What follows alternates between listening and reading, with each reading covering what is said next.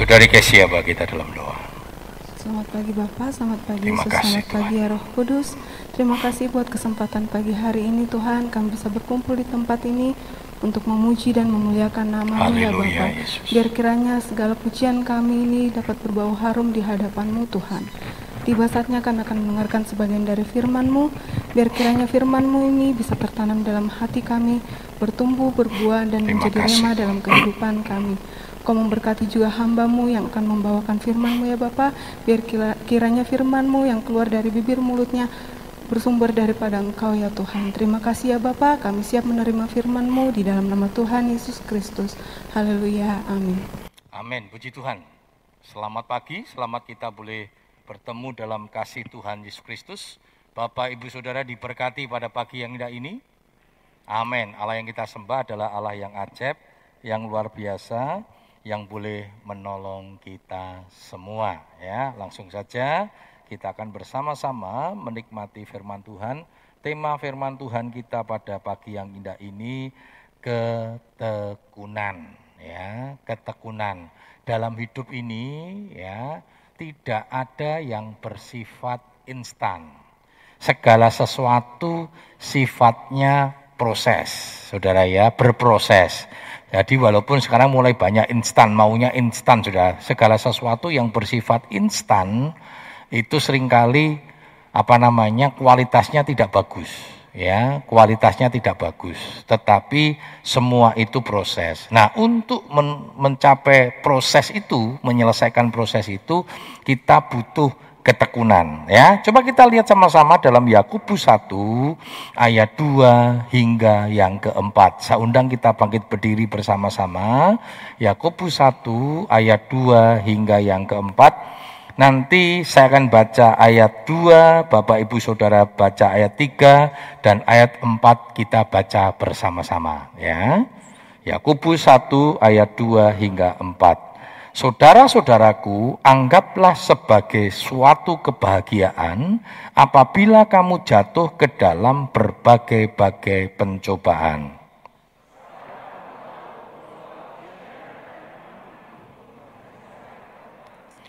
Dan biarlah ketekunan itu memperoleh buah yang matang, supaya kamu menjadi sempurna dan utuh, tak kekurangan suatu apa pun. Puji Tuhan, silakan duduk.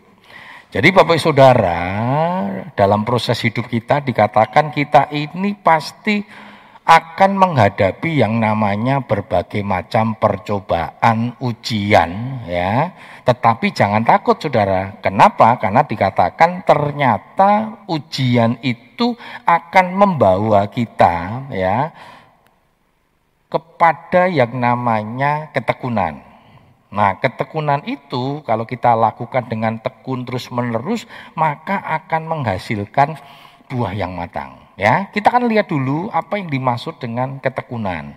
Ya, ketekunan dalam bahasa Yunaninya menggunakan kata hupomone yang memiliki pengertian seorang pasien yang menunggu giliran bertemu dengan dokter.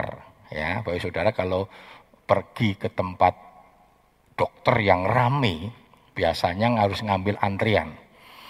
Saya masih ingat almarhumah mama saya dulu apa namanya ketika sakit dia harus berobat kepada satu dokter yang cukup terkenal dan dokter itu datang ke kota Solo hanya seminggu sekali. Ya, jadi dia dari Semarang, dia praktek di kota Solo hanya seminggu sekali dan mama saya setiap minggu itu kontrol. Nah, eh, dokternya akan kontrol jam 5, tetapi jam 1 antrian sudah dibuka.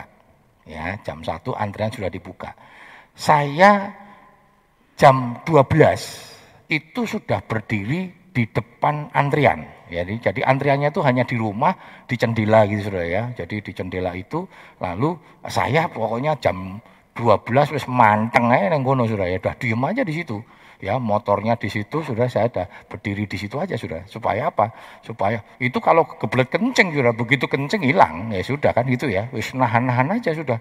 Pokoknya jam 12 sudah manteng di situ. Nanti begitu dibuka Jam satu saya nomor satu. Kadang jam 12 itu sudah ada tiga, empat, lima orang sudah ya. Jadi mereka juga tahu ya, ini teko jam setengah siji kalah cepet, wah datang dan sebagainya. Ya, ya terus kita harus dengan tekun ya. Sudah ambil nomor, nanti jam 5, kadang jam 5 wis teko sana, dokternya juga kadang terlambat kan gitu sudah ya. Karena perjalanan dulu nggak ada tol sudah ya. Waduh, tapi ya dengan setia menanti Kan tidak mungkin sudah ya, sudah kan, dokter yang teko ngosek itu, tidak bisa. Orang yang sakit karena perlu sudah. Kenapa? Dia mau ngantri karena merasa perlu. Nah ketekunan itu seperti itu sudah. Digambarkan seperti kita ini sedang seorang pasien yang sedang ngantri ke, ke sebuah rumah sakit atau sebuah dokter saudara ya untuk menunggu gilirannya. Nah pengertian rohaninya kemampuan bertahan dalam kesukaran bukan bukan dengan sikap sekedar bertahan atau diam pasif, tetapi dengan sikap sedemikian rupa sehingga mampu untuk menjadikan situasi atau hal yang tidak menyenangkan itu menjadi sesuatu yang memuliakan Tuhan. Yang namanya ujian pasti gak enak sudah ya. Tetapi dikatakan ya kita harus bertahan terus ya. Belajar untuk bertahan. Nah sudah kita melihat bersama-sama saudara kita harus belajar untuk tekun dalam proses Tuhan. Ada banyak orang gagal ketika harus melewati atau menjalani prosesnya Tuhan. Ya, berapa banyak ya anak-anak Tuhan yang akhirnya tinggalkan Tuhan, lalu dia berpikir ketika dia tinggalkan Tuhan itu adalah keadaan yang membuat membuat dia akan semakin baik. Sangat salah, Saudara atau karena kekecewaannya dengan Tuhan, ya, kekecewaannya dengan Tuhan, akhirnya dia tinggalkan Tuhan. Berapa banyak itu? Dan akhirnya hidupnya pasti berantakan, Saudara.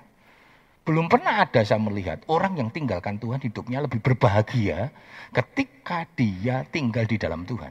Ya, ketika dia tinggal di dalam Tuhan. Coba kita lihat dalam Pengkhotbah 3 ayat yang ke-11. Pengkhotbah 3 ayat yang ke-11.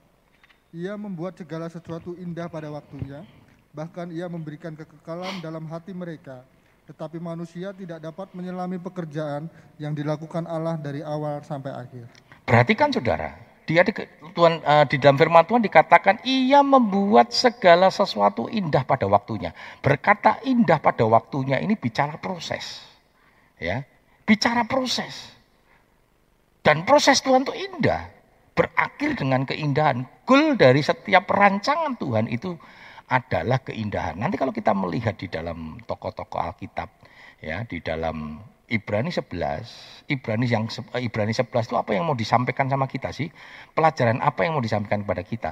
Konklusinya tentang Ibrani 11, kesimpulan dari Ibrani 11 itu ada di dalam Ibrani 12 pasal 1. Jadi Ibrani 12 pasal 1 merupakan introduksi pembukaan untuk pasal 12, tetapi sebenarnya itu kesimpulan untuk pasal yang ke-11. Dikatakan kita ini harus e, melakukan ya, mengikuti perlombaan yang diwajibkan dikatakan dan kamu sudah mempunyai banyak saksi bagaikan awan. Kata saksi itu mengacu kepada Ibrani pasal yang ke-11 tentang saksi-saksi iman.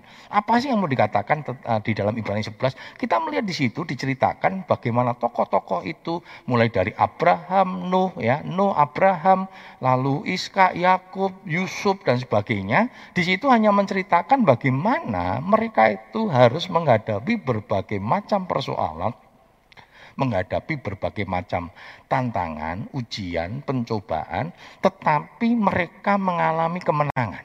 Jadi mereka mengalami kemenangan. Nah itulah di Ibrani 11. Artinya apa saudara? Kita sudah melihat terlalu banyak fakta, kita sudah terlalu melihat banyak bukti bahwa proses Tuhan itu menuju kepada keindahan. Tetapi banyak orang yang tidak mau menjalani prosesnya Tuhan. Mereka mau cari jalannya keluarnya sendiri. Contohnya siapa? Saul. Kalau kita lihat Saul itu saudara, waduh mengerikan. Saul itu mengerikan saudara. Dia memulai dengan proses yang begitu indah, tetapi dia tidak mau ikut dalam prosesnya Tuhan. Dia mau jalannya sendiri. Bahkan di akhir hidupnya mengerikan saudara. Ya, akhir hidupnya mengerikan. Matinya mengerikan. Dia dengan cara bunuh diri dan sebagainya. Ya, jadi ada Salomo. Salomo kita lihat dia memulai dengan perkara-perkara yang dahsyat ya, yang luar biasa. Minta hikmat, dikasih hikmat oleh Tuhan. Tapi akhirnya dia hidupnya tidak sesuai dengan kebenaran firman Tuhan. Ketika dia mengambil banyak istri, banyak gundik-gundik itu saudara. Nanti kalau kita di akhir hidupnya, hidupnya dipengaruhi. Mulai adanya penyembahan-penyembahan berhala dan sebagainya. Akibatnya apa saudara? Kerajaan itu terpecah. Dan kalau kita lihat tokoh-tokoh yang hidupnya berjalan sesuai dengan kebenaran firman Tuhan, luar biasa saudara. Mereka melihat keindahan Tuhan. Nah saudara, kita harus tetap bersuka cita ketika menghadapi prosesnya Tuhan. Saya tidak tahu bahwa saudara hari-hari ini sudah menghadapi prosesnya Tuhan. Memang tidak enak saudara. Proses itu kan tidak enak, betul nggak saudara ya? Proses itu kan tidak enak. Saudara lihat orang yang mengalami kemenangan, ya para juara-juara bulu tangkis atau apa pun sudah ya. Wah, kelihatannya enak ya waktu menerima itu kan rasanya kita juga pengen juga sudah ada di posisi itu. Tapi jangan lupa sudah untuk mencapai kemenangan itu ketika mereka ada di pelatnas, waduh itu nggak gampang saudara. Ya, hidupnya nggak gampang, hidupnya nggak bisa seperti anak-anak muda yang lain yang sodolan dan ngelencer seenaknya sendiri. Hari-hariannya harus latihannya keras.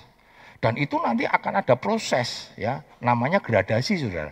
Jadi kalau mereka ternyata eh, apa namanya kemampuannya turun, prestasinya turun, wah dia akan digradasi, dia akan di, di, di, di akan di outkan saudara, ya, di DO, di drop out saudara, karena tidak berprestasi. Dia harus kejar terus, harus kejar terus, harus kejar, berlatih, berlatih dan berlatih. Ya, itulah proses Tuhan. Karena itu tidak enak saudara, tetapi proses Tuhan tadi kita sudah melihat di dalam pengkhotbah tiga itu akan membawa kepada sesuatu yang indah. Yang walaupun kita belum bisa memahami dikatakan. Kita sering kali nggak bisa memahami apa yang dikerjakan Allah sampai akhir. Kalau kita memahami, ngerti ya bahwa akhirnya nanti begini kan pasti kita tenang-tenang saja. Tapi memang Tuhan izinkan kita tidak mengerti supaya apa? Supaya kita berserah kepada prosesnya Tuhan.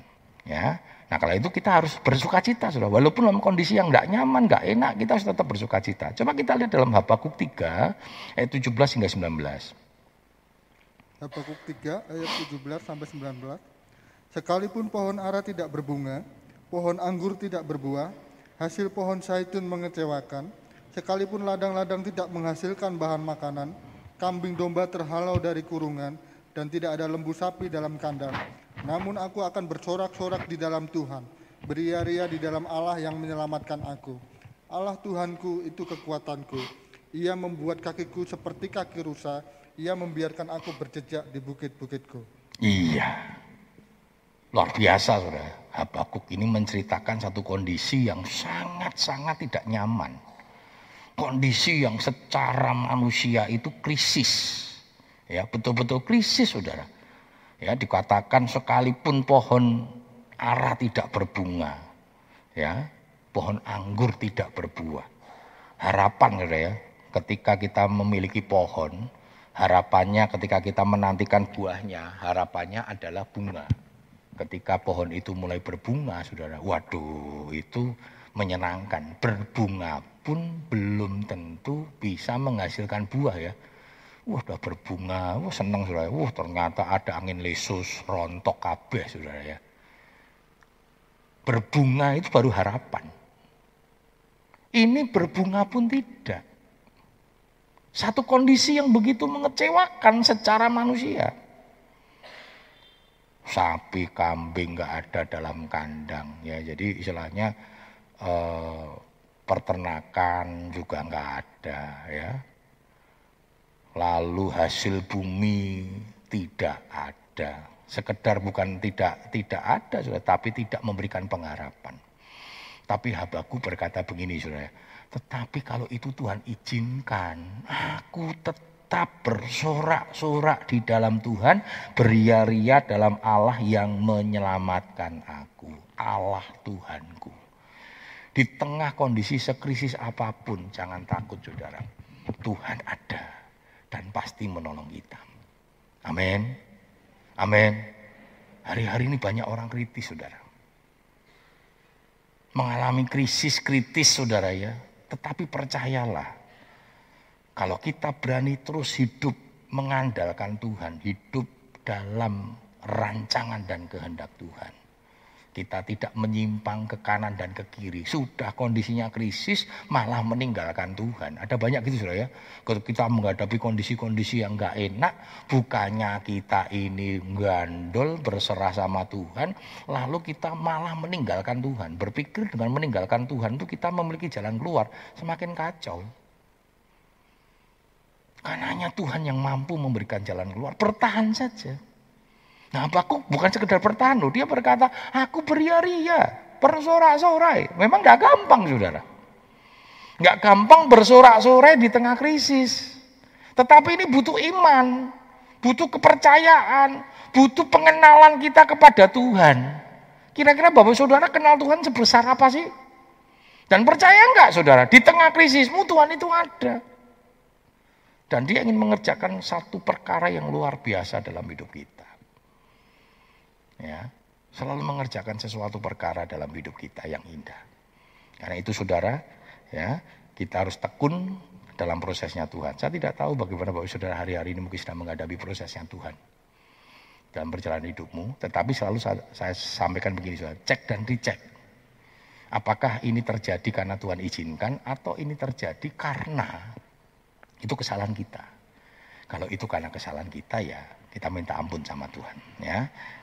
Selanjutnya saudara, ya tadi kita harus tekun dalam prosesnya Tuhan. Lalu yang kedua, ketekunan itu dias, dihasilkan dari ujian iman. Ketekunan tidak serta-merta datang. Ketekunan itu dihasilkan dari ujian iman. Ya, coba kita lihat dalam Yakobus 1 ayat yang ketiga. Yakobus 1 ayat yang ketiga. Sebab kamu tahu bahwa ujian terhadap imanmu itu menghasilkan ketekunan. Perhatikan saudara. Jadi kalau kita menghadapi ujian ya nikmati saja saudara. Bersama-sama dengan Tuhan.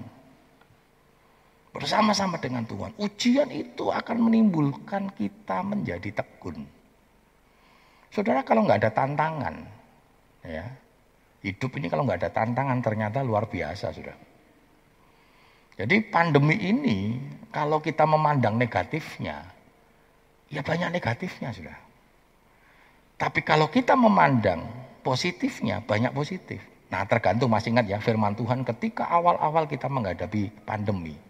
Saya sampaikan firman Tuhan tentang manusia itu adalah gambar dan rupa Tuhan. Satu, kita diberikan kemampuan untuk berkreasi. Di tengah pandemi ini ayo kreasi. Di kota Salatiga ada paduan suara namanya Santus, sudah paduan suara anak. Itu adalah e, lanjutan dari PSA. Jadi dulu ada PSA anak gitu ya di kota Salatiga ini yang mengikuti PES Parawi pada waktu itu merasa kita sebenarnya sudah grade-nya paling tinggi sudah ya. Menang di, di provinsi kita menang. Ya. Tapi karena ada uh, apa usia. Jadi ada beberapa anak kita usianya itu melebihi dan itu dipotongnya dipotongnya setiap anak. Waktu itu ada delapan kalau nggak saya, delapan atau berapa itu dipotong, ya jadi turun. Ada sempat kekecewaan pada waktu itu, lalu saya mau begini, sudahlah, pokoknya apa namanya nggak usah kecewa, kita buat grup aja. Nah, saya bilang seperti Bina Vokalia, Nah, kita kita bergerak saja untuk Kota Salatiga dan bersyukur ya pada waktu itu akhirnya berjalan namanya Santus Elif Choir ya Mas Sandra yang termasuk di dalamnya dan beberapa anak-anak kita juga ikut di dalamnya karena waktu itu lanjutan dari PSA sudah. Dan akhirnya mengikuti perlombaan uh, konser uh, apa? BI nah, itu ya namanya saudara ya Bali apa itu internasional gitu ya. Jadi itu seperti perlombaan internasional di Bali. Dan kita ini anak-anak tetapi mengikuti kategori yang umum. Wah, luar biasa saudara ya. Anak-anak tidak mengikuti kategori anak tapi umum. Jadi lawannya itu dari Kanada, dari Amerika, dari Jepang dan sebagainya. Dan puji Tuhan, kita mendapatkan emas saudara. Wah itu mulai naik. ya Terus banyak karya-karya lalu mengikuti di Semarang juga internasional saudara dan mendapatkan emas juga.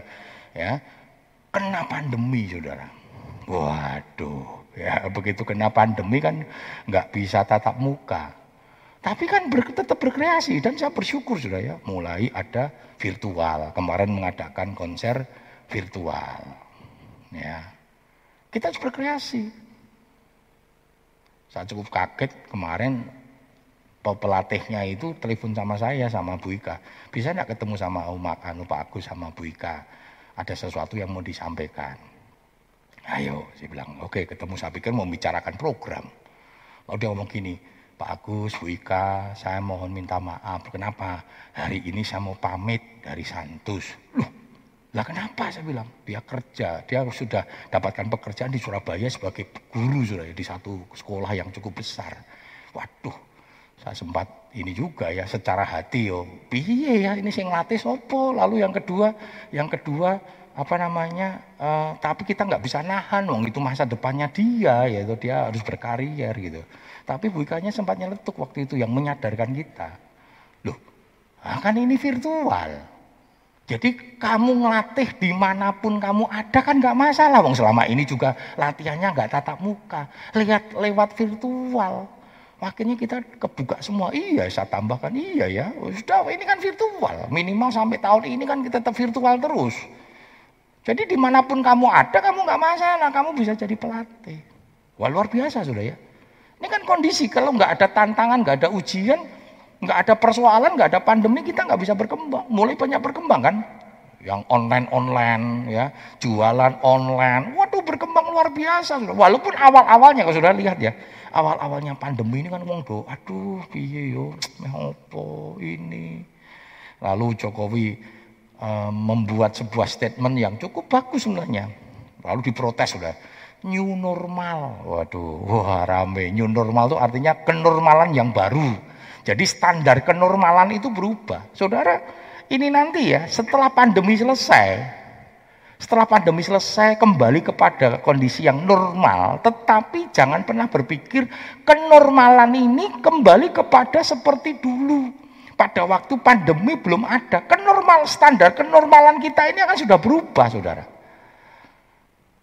Banyak jemaat yang om tetap online yo ternyata ibadah neng omah ki kok penak daripada ibadah neng gereja. Satu ra usah parkir mobil, motor toh. Kan penak. Kolektornya, oh kolektor tinggal ditransfer di TP gereja. Penak saudara. Ada banyak akan terjadi kenormalan yang standar kenormalan ini sudah berubah, sudah. Konsep-konsep makanya kemarin saya ketemu dengan Pak Gideon Rusli sudah ya. Waktu Musa ya, musyawarah uh, apa namanya gereja-gereja Salatiga. Dia langsung ini, wiki GBD Islam ratau prei kata saudara gitu ya. Ratau prei GBD Islam. Waduh, jemaat saya dulu ngomong, Om, siluam ibadah loh, ibadah gitu sudah. Terus saya ngomong gini, eleh podo, betel area juga ratau prei. Wah, dia tos kita ya. Jadi saya bilang begini sama dia, uh, dia, pokoknya kalau apa ibadah selama pemerintah mengizinkan, kenapa kita harus libur ya? Nah, kita banyak menghadapi tantangan-tantangan itu. Tetapi kita bisa bisa akhirnya bisa bisa bertahan karena ujian. Kalau nggak ada ujian kita nggak bisa berkembang sudah. Kita nggak bisa memperbaiki sound systemnya, multimedia kita. Tapi dengan adanya tantangan kita terus memperbaiki walaupun belum sempurna. Tapi terus kita bergerak, kita enggak, enggak boleh menangisi sudah. Kita nggak boleh meratapi. Begitu kena ujian nangis, nangis oh ya ujian datang sudah. Apakah karena sudah nangis meratapi hidupmu, terus ujiannya pergi enggak? Saudara perlu tough, saudara perlu kuat, saudara perlu berharap sama Tuhan, ngandalkan Tuhan untuk menghadapi hidup ini. Karena itu saudara, kita harus belajar tekun terus dalam prosesnya Tuhan. Dan yang utama apa saudara? Ujian itu memurnikan iman kita. Coba kita lihat dalam 1 Petrus 1 ayat 6 hingga yang ke-7. 1 Petrus 1 ayat 6 dan 7. Bergembiralah akan hal itu, sekalipun sekarang ini kamu seketika harus berduka cita oleh berbagai-bagai pencobaan Maksud semuanya itu ialah untuk membuktikan kemurnian imanmu yang jauh lebih tinggi nilainya daripada emas yang fana yang diuji kemurniannya dengan api sehingga kamu memperoleh puji-pujian dan kemuliaan dan kehormatan pada hari Yesus Kristus menyatakan dirinya. Perhatikan saudara. Ujian itu akan memurnikan iman kita kalau kita bertahan. Abraham bisa disebut bapak orang percaya itu proses ujiannya luar biasa, saudara. Dari dia zona nyaman hidup di tanah Ur. Loh, Abraham ini bukan orang pengangguran, saudara. Bukan orang yang miskin. Berhasil, saudara. Lalu Tuhan suruh pergi. Orang kan paling, makanya zona nyaman itu membahayakan, saudara. Maka sering kali Tuhan izinkan kita ini digebrak, diporak-porandakan dari zona nyaman supaya kita ini bisa bergerak semakin maju, semakin mengagungkan dan mempermuliakan nama Tuhan. Ya menghadapi proses dan tidak gampang, bro. menghadapi berbagai macam tantangan. Baru akhirnya kita kalau lihat sekarang ini konklusinya apa? Kesimpulannya Abraham itu bapak orang percaya. Tapi prosesnya itu luar biasa. Bagaimana Tuhan memurnikan Jangan Jangankan Abraham, Tuhan Yesus sendiri secara manusia prosesnya itu kan, waduh, luar biasa saudara. Karena itu kalau hari sampai hari ini kita sedang diproses Tuhan, ikuti aja. Karena ujian-ujian itu akan memurnikan iman kita. Kekristenan kalau nggak ada ujian nggak bisa, saudara. Ketika saudara sudah selesai ujian satu, ya, Wah sudah kesaksian puji Tuhan, Tuhan sudah tolong dalam proses ujian saya. Bukan berarti selesai, sudah. Sudah siap-siap dengan ujian yang selanjutnya. Ningkat terus saudara. Saudara kalau ujian SMP ini baru masa-masa lulus-lulusan sudah ya. Lulus SMP, wah seneng. Ya sebentar aja, bareng ngono daftar lagi. Carilah ke tingkat yang lebih tinggi, betul nggak sudah? bar lulus cari sekolah. Neng nek lulus lulus lulusan, cari sekolah juga nggak gampang, betul nggak sih? Lulus, wah masuk sekolah yang lebih tinggi lagi, ujian lagi, proses lagi, dan ujian-ujiannya antara SMP sama SMA ya beda. SMP sama SD ya beda, saudara.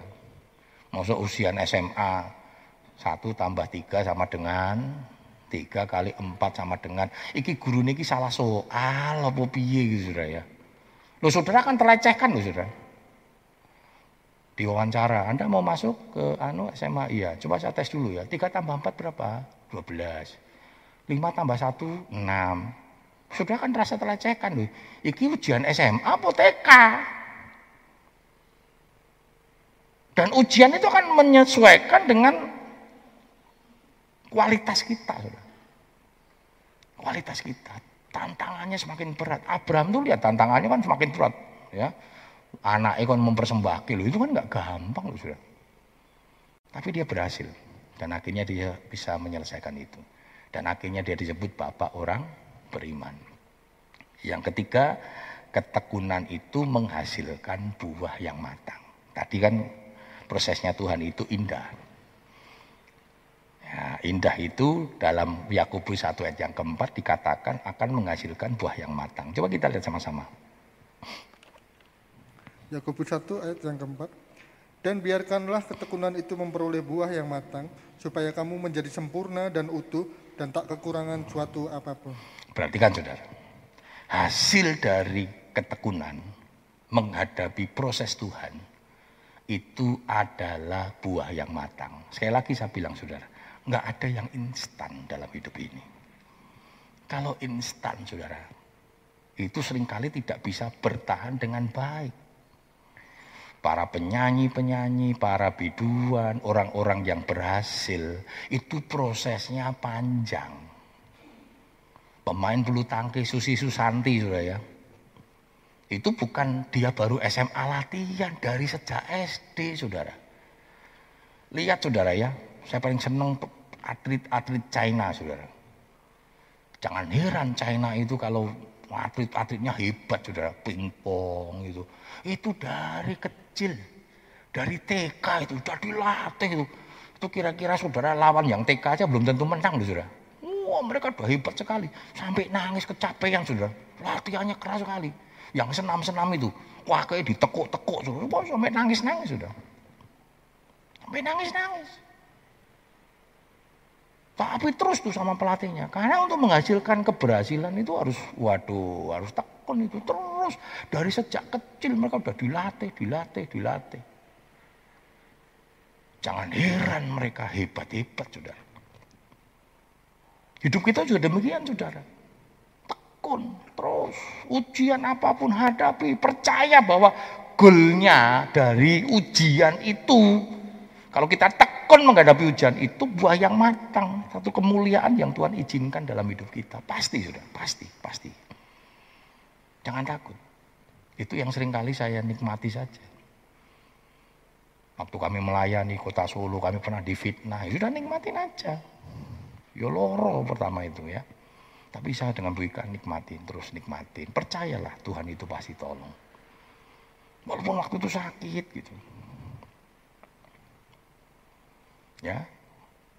Tapi kita lihat sampai akhirnya Tuhan Tuhan izinkan kita menikmati itu. Buah yang matang itu. Dan Tuhan membuktikan bahwa pelayanan kita benar-benar kita lakukan dengan sungguh-sungguh dan Tuhan bela. Jadi mari kita belajar saudara. Kita melihat ketekunan Yusuf. Akibatnya apa saudara? Membawa kepada kemuliaan. Ya saya senang sekali dengan cerita Yusuf ini. Karena ini pelajaran yang luar biasa. Ya kenapa? Yusuf ini menghadapi tekanan. Dia tetap bersorak-sorai saudara. Tetap beria-ria tetap bersorak-sorai, tetap semangat. Buktinya apa? Di setiap kepercayaan yang dia kasih sudah dikasih sama dia, dia kerjakan dengan baik. Waktu jadi budak, oh itu kan harusnya dia stres sudah. Dari putra mahkota, putra yang disayangi sama bapaknya saudara. Tahu-tahu jadi budak. Wah masih stres. Dia akan berpikir lah stok hidupku kaya ngene sengsara. Meratapi hidup. Tapi tidak sudah Yusuf sebagai budak kerja dengan baik. Diberkati berhasil. Coba kita lihat dalam kejadian 39 ayat 2 hingga yang ketiga. Kejadian 39 ayat 2 dan 3 tetapi Tuhan menyertai Yusuf sehingga ia menjadi seorang yang selalu berhasil dalam pekerjaannya maka tinggallah ia di dalam rumah tuannya orang Mesir itu setelah dilihat oleh tuannya bahwa Yusuf disertai Tuhan dan bahwa Tuhan membuat berhasil segala sesuatu yang dikerjakannya. Perhatikan saudara. Yusuf ini luar biasa. Saudara. Dia berhasil. Kenapa? Dia tidak menghadapi ujian itu dengan nyesel, dengan meratapi, bahkan menyalahkan Tuhan. Tidak. Dia nikmati itu setiap proses yang dia alami dengan sukacita, dengan kerja dengan baik, sampai dikatakan Tuhan membuat dia menjadi berhasil. Tuannya pun melihat saudara. Sampai Daud itu, eh sorry, Yusuf itu dikasih kepercayaan. Makanya ketika dia digoda oleh istri Potifar, dia bilang, semua ini sudah keku, diberikan kekuasaan kepada dia. Seluruh rumah itu. Dia mau ngapain saja, dia menjadi kepala rumah tangga, sudah. Berarti dia membawai semua pelayan-pelayan yang di situ, sudah. Hanya satu yang tidak diberikan sama saya kekuasaan yaitu dirimu. Istri Potifar. Tapi semua dikasih. Tapi kita lihat, walaupun dia sudah seperti itu, kelihatannya sudah mulai berhasil sudah ya. Tapi ini belum mateng. Proses ini belum mateng. Belum mateng. Karena proses Tuhan bukan menjadi kepala kepala rumah tangga. Tidak, belum mateng ini. Diproses lagi sama Tuhan dengan cara apa? Difitnah dia. Dimatangkan lagi. Kalau emas masih mungkin masih muda sudah ya. Terlalu banyak campuran perak sudah. Dilebur lagi. Jadi emas-emas itu sudah kenapa dikatakan sekian persen itu sebenarnya 8 misalnya 60 persen itu 60 persen emas apa 40 persennya perak supaya apa supaya bisa diolah kalau emas murni ngolahnya nggak gampang sudah. Diproses. Saya pernah melihat peleburan ini sudah ya. Jadi emas-emas yang uh, saya punya jemaat dulu di kota Solo uh, apa buka toko emas sudah emas-emas yang dikembalikan itu sering kali sudah beli terus di apa namanya ditukar ya dijual lagi. Itu kan lama-lama kan bentuknya tidak bagus. Itu uh, akhirnya dikumpulkan dilebur menjadi batangan emas. Ya nanti dua tangan emas itu dia buat kulaan. Ya dia tuker dia cari emas-emas yang sudah dibentuk sudah. Itu di daerah Kudus peleburannya saya pernah diajak oleh jemaat Wah pengen tahu juga ya, seneng juga. Oh, lama sudah, prosesnya lama. Nanti ketika sudah dilebur, tersingkir dengan bahan apa itu tersingkir antara emas dengan uh, peraknya. Nah, peraknya itu menjadi milik dari yang lebur itu, saudara. Jadi dia mengumpulkan peraknya itu. Nah, saudara kita lihat, prosesnya luar biasa, saudara. Belum, belum matang.